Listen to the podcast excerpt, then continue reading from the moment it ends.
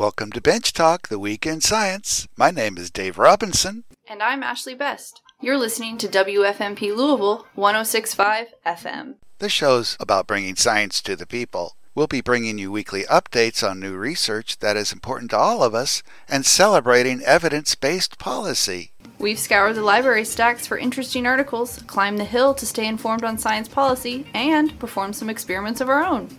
We're here as a conduit of all things science. So, let's get started. Scott here.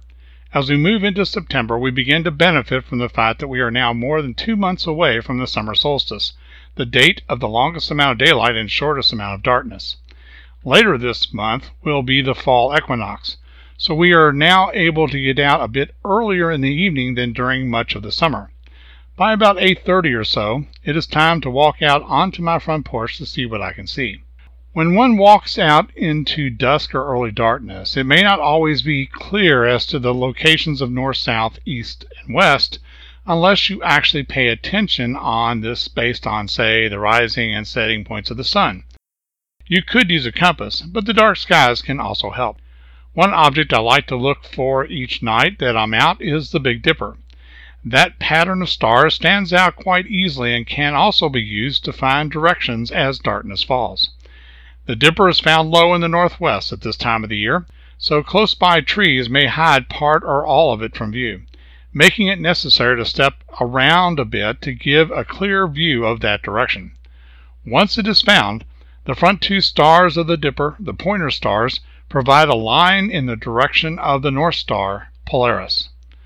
I start with the one marking the bottom of the front of the Dipper's bowl and imagine the line to be drawn toward the one marking the lip of the bowl.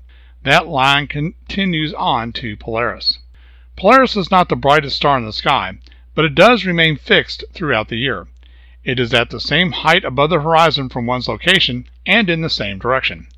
With that knowledge, I now know that when I step out onto my front porch, the direction I am looking is generally north. If I look past the North Star on over toward the northeastern sky, at about the same height as the Big Dipper, I notice a W-shaped pattern of Cassiopeia, the Queen. Cassiopeia is better seen later in the fall, when it can be found higher up in the northeast. But the W-shaped pattern does stand out easily in the early evening sky, so finding it is not too difficult at this time of the year. But what about planets? There are planets to be found, but the most prominent are located in the south. So I turn from my looking to the north 180 degrees. There, almost due south, are two bright points of light, one just brighter than the other. Those are the planets Jupiter and Saturn. Although almost comparable in size, Saturn being the smaller, the difference in brightness is due to their distances from us. Jupiter is closer, so that it will catch your eye as darkness begins to fall. With additional darkness, Saturn reveals itself. A small telescope, even a spotting scope of about 20 power or so, will likely show some of Jupiter's four largest satellites. How many depends on where they are located in their orbit around Jupiter. Watching them dance in his small telescope night to night after first discovering them convinced Galileo that they orbited Jupiter, thus demonstrating the belief of the time that all celestial objects orbit the earth was a fallacy. This actually began the scientific fall from grace of the Earth centered universe model that was popular up to that time. As to Saturn in that same spotting scope, you might detect that it is oblong, but you would need a bit more magnification, which usually comes with a larger telescope, to see its rings are separate from the planetary body itself. Such a larger scope might also showcase Saturn's largest satellite, Titan. Perhaps you recall that back in 2005, the Huygens probe, launched from the Saturn orbiting Cassini spacecraft, successfully landed on Titan, taking pictures of the surface and landing site while active. We continue to learn much of Titan from that mission. The other bright planet of interest doesn't rise until later in the evening. Mars is quite noticeable once it clears the horizon around 10 p.m. or so, but over the next month it will rise sooner and sooner after sunset. We are catching up to Mars in our faster orbit and will overtake it on October 6th. One week later, on October 13th, Mars would be in the configuration referred to as opposition, That is, it will be in the opposite part of the sky as the Sun. All outer planets are brightest at opposition because we are closer to them, although closest approach may be a week or so on either side of opposition.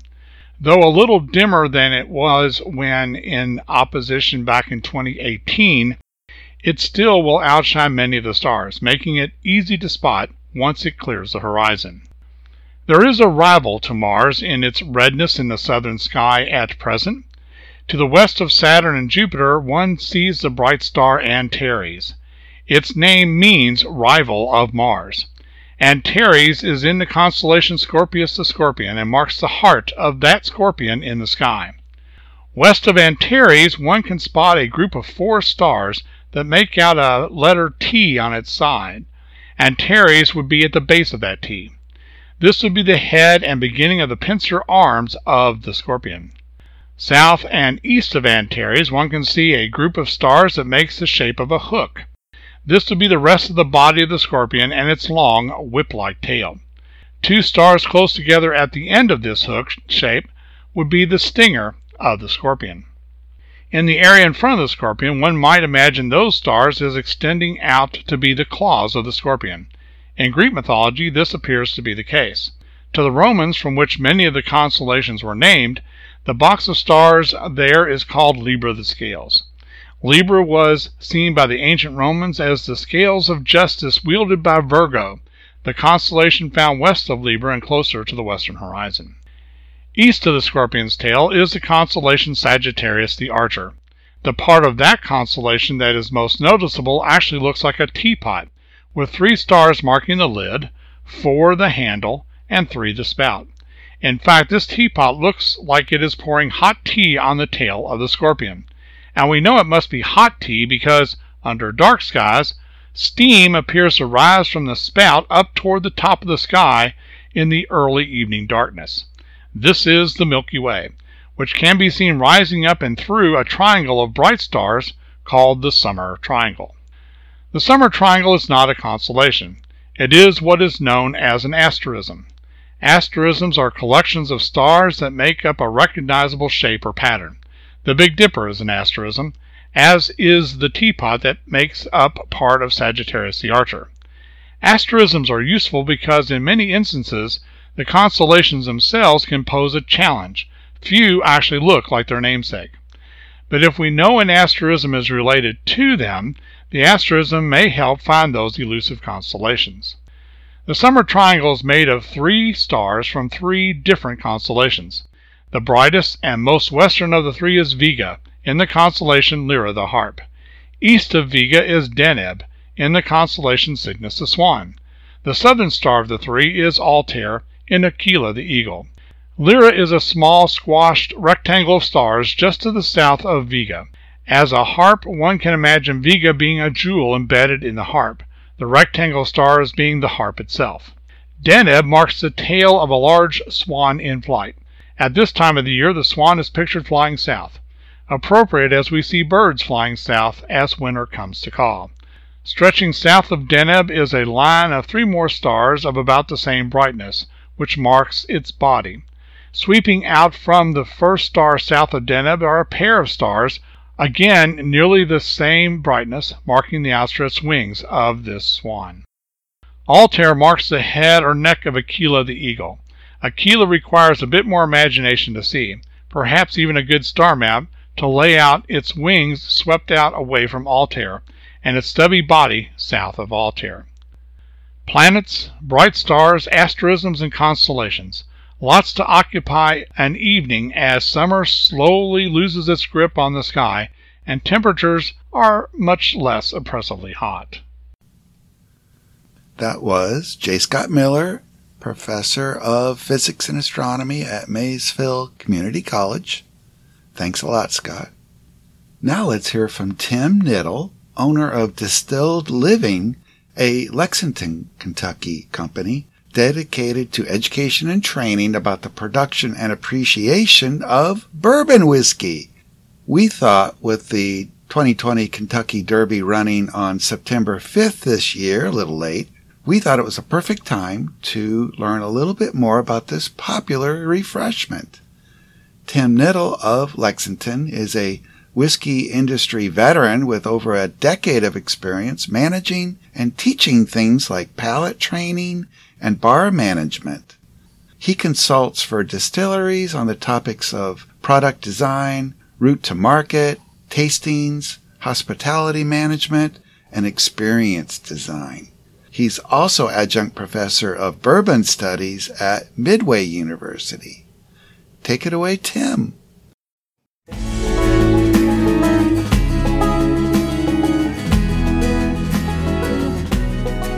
Hi, I'm Tim Knittel with Distilled Living, and I'm a professional bourbon educator. That means I do a lot of bourbon tastings. I like to open my tastings asking the participants, anybody know what bourbon is? Now, usually somebody's going to say it's delicious, which is great, it's a good start, but it doesn't tell us how it's made, what goes into it, what exactly bourbon is. Now, the first thing to know is Bourbon, the word is an adjective. It's not a noun. It describes a category of whiskey. Like we have Scotch whiskey, Irish whiskey, Canadian whiskey, bourbon whiskey. So when we look at how bourbon is made, we're going to look at it as a subset of how whiskey is made. Now, whiskey, like all alcoholic beverages, is made by yeast fermenting sugars into alcohol. Now, specifically for whiskey, your sugars must be 100% grains. It's usually malted barley, but you can use any grains that you want to make whiskey. If you're making bourbon whiskey, within your grain recipe, called a grain bill or a mash bill, you must have a minimum of 51% corn. You can have any amount more than that, but a minimum of 51%. Now you take your grains, you add your yeast, you ferment that into a product called a distiller's beer. Because if we were going to stop without distilling it, ferment grains, you got beer. But this is destined for distillation. Any old whiskey can be distilled up to 95% alcohol coming off of your stills. But bourbon has to be kept at 80% alcohol or below. That allows more of the flavor from the grains to carry forward to the next step of the process, which is the barrel.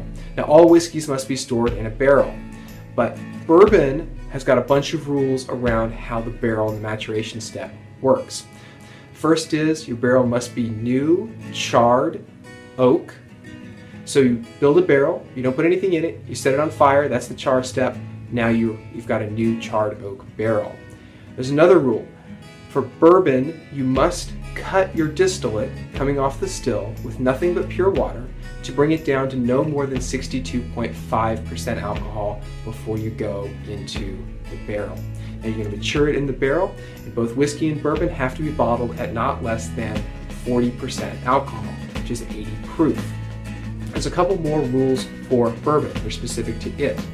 One is it has no additives for color or flavor. It's the only spirit with that particular rule. And that means that when you're drinking bourbon, you're going to know that you've got a quality product that hasn't been artificially manipulated in any way. It can't. It's against the law. And the final rule is it must be a product of the United States of America. It's geo-restricted. We own it. We're not going to make Scotch whiskey, Canadian whiskey, Irish whiskey. They're not going to make bourbon whiskey. That's our problem. There you have it. That's what bourbon is. Thanks for watching.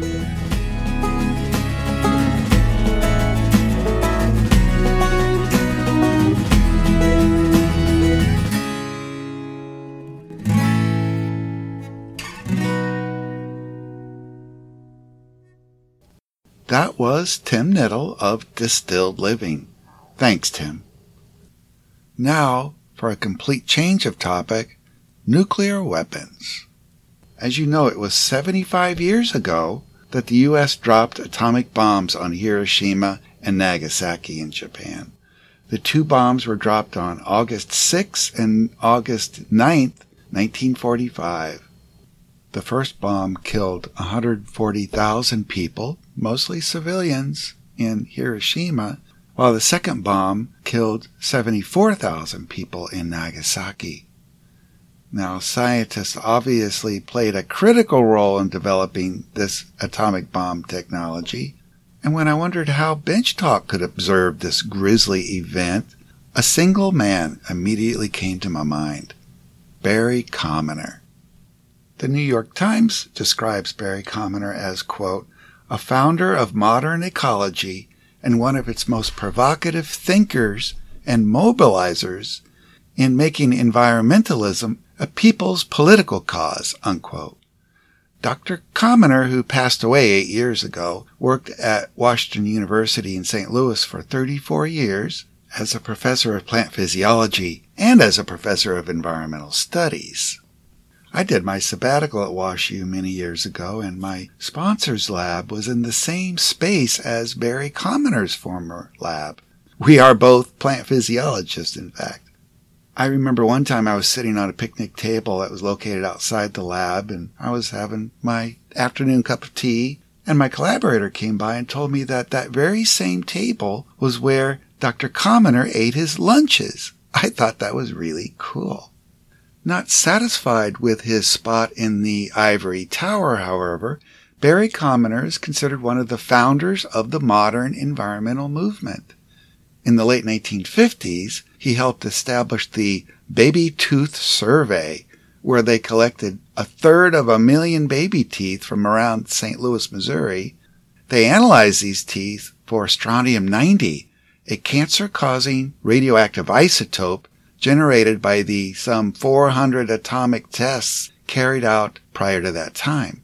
Strontium 90 sort of acts like calcium, and this survey showed that children were absorbing this radioactivity through drinking water and milk. Professor Commoner was also an activist and he fought hard to convince President John Kennedy to sign on to the Nuclear Test Ban Treaty, which Kennedy did in 1963. Commoner wrote three best-selling books about the environment. He was visibly involved in the very first Earth Day in 1970 and that earned him a cover on Time magazine and the title of The Paul Revere of Ecology. Barry Commoner even ran for president in the Citizens Party in 1980. He received a quarter million votes in that election, but lost to Ronald Reagan. To acknowledge the 75 years since the Hiroshima and Nagasaki bombings, I'd like you to hear part of an interview that Barry Commoner had with Scientific American magazine back in 1997.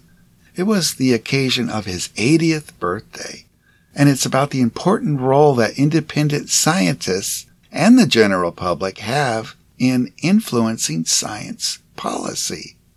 Now, I don't have a recording of the interview, so I put on my thespian hat and played the part of Dr. Commoner myself.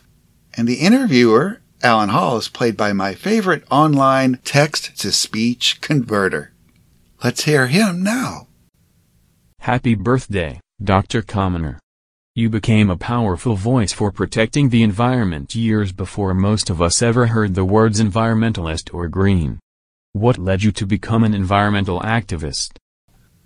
Well, my entry into the environmental arena was through the issue that so dramatically and destructively demonstrates the link between science and social action nuclear weapons.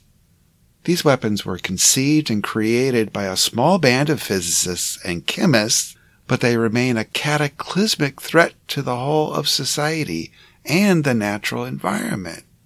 World War II had hardly ended when not satisfied with the wartime bombs that killed hundreds of thousands of people in Japan, the US and the Soviet Union began testing newer and nastier ones, creating enormous amounts of radioactivity that spread through the air worldwide, descending as fallout.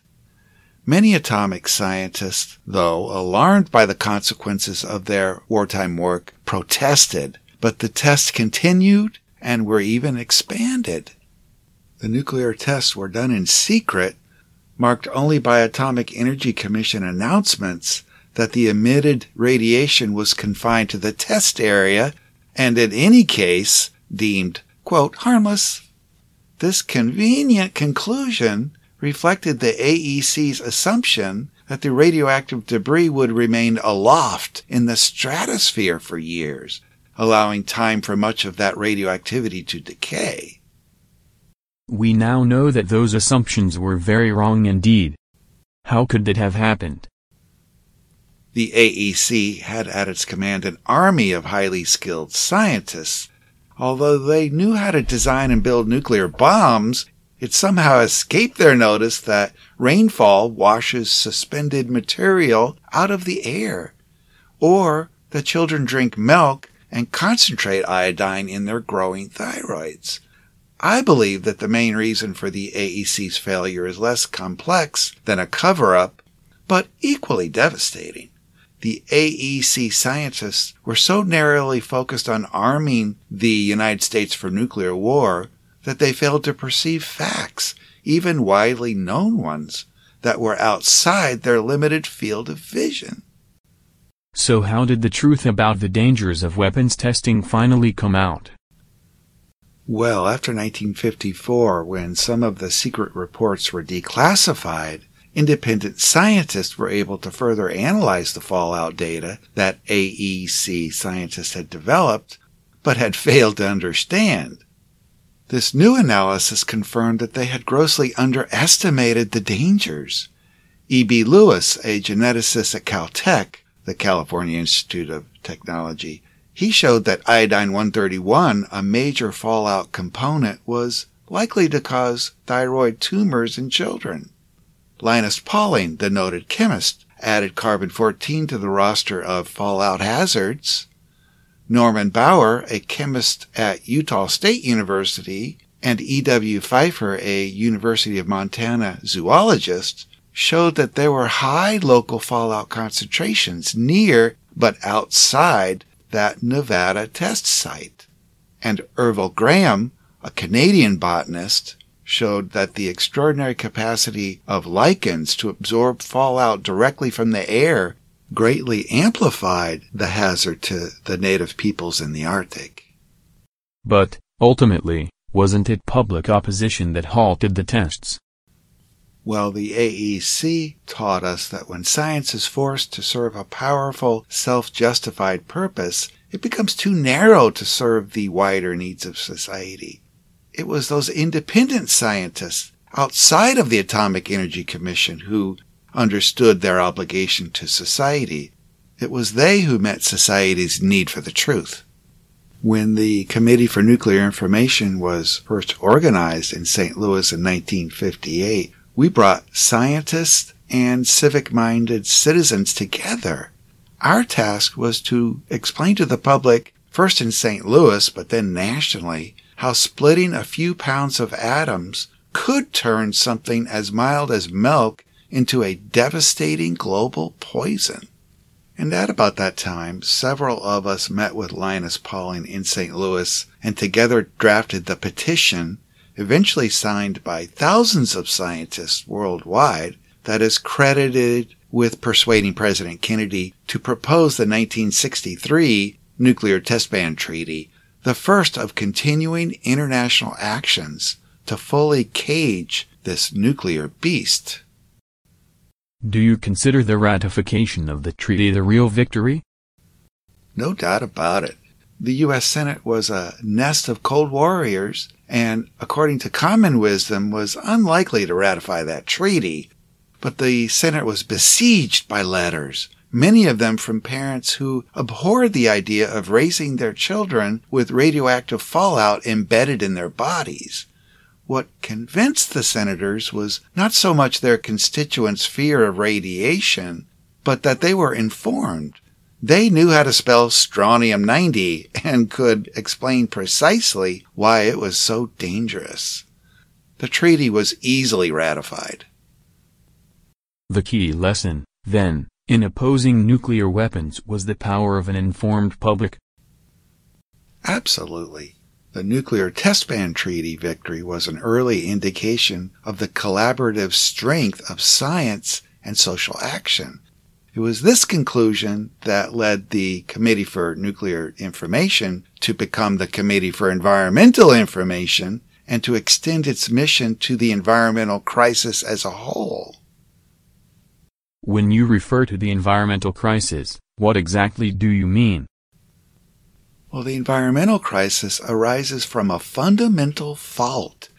Our systems of production in industry, agriculture, energy, and transportation, essential as they are, they make people sick and die. The modern assault on the environment began about 50 years ago, during and immediately after World War II. the sharp rise in environmental pollution in the 20 years following World War II could be traced to such new technologies of production, like new ways of producing electric power, transportation, and food, that while they generated these valuable goods, now violently assaulted the environment as well. The changes were massive and fast.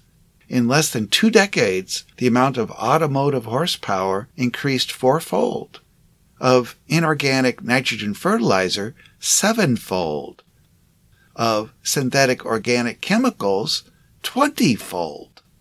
These were man made mistakes that were therefore within our power to remedy.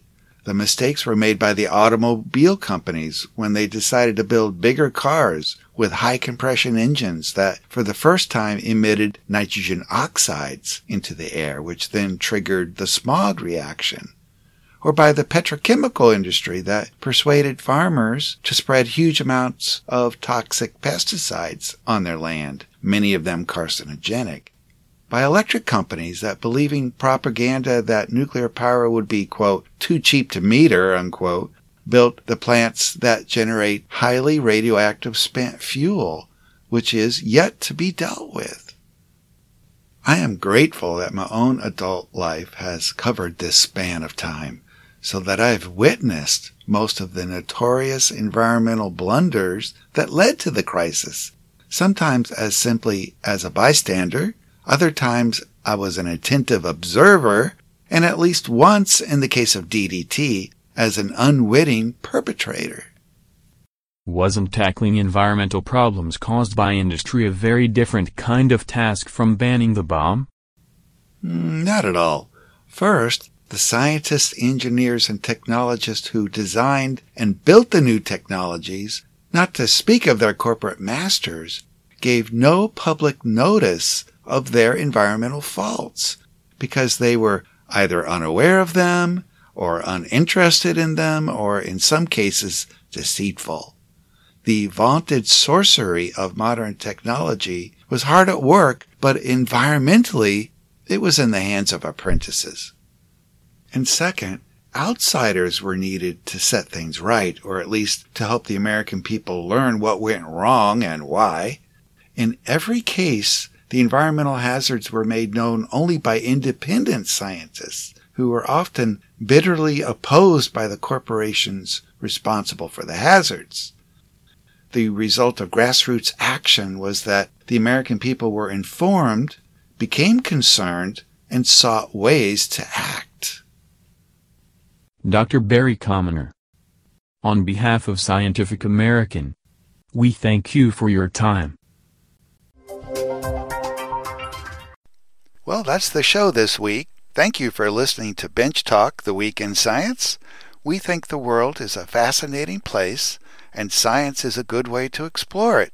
Science truly empowers all of us. Now, all of our episodes are podcasted on SoundCloud, so just visit the station's website at forwardradio.org.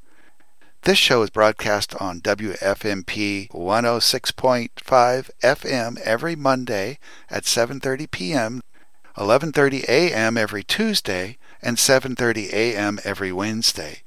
Thank you for listening to WFMP LP 106.5 FM, your grassroots, volunteer-run, listener-supported community radio station in Louisville, Kentucky where there is still a little room for evidence based rational analysis. Thank you.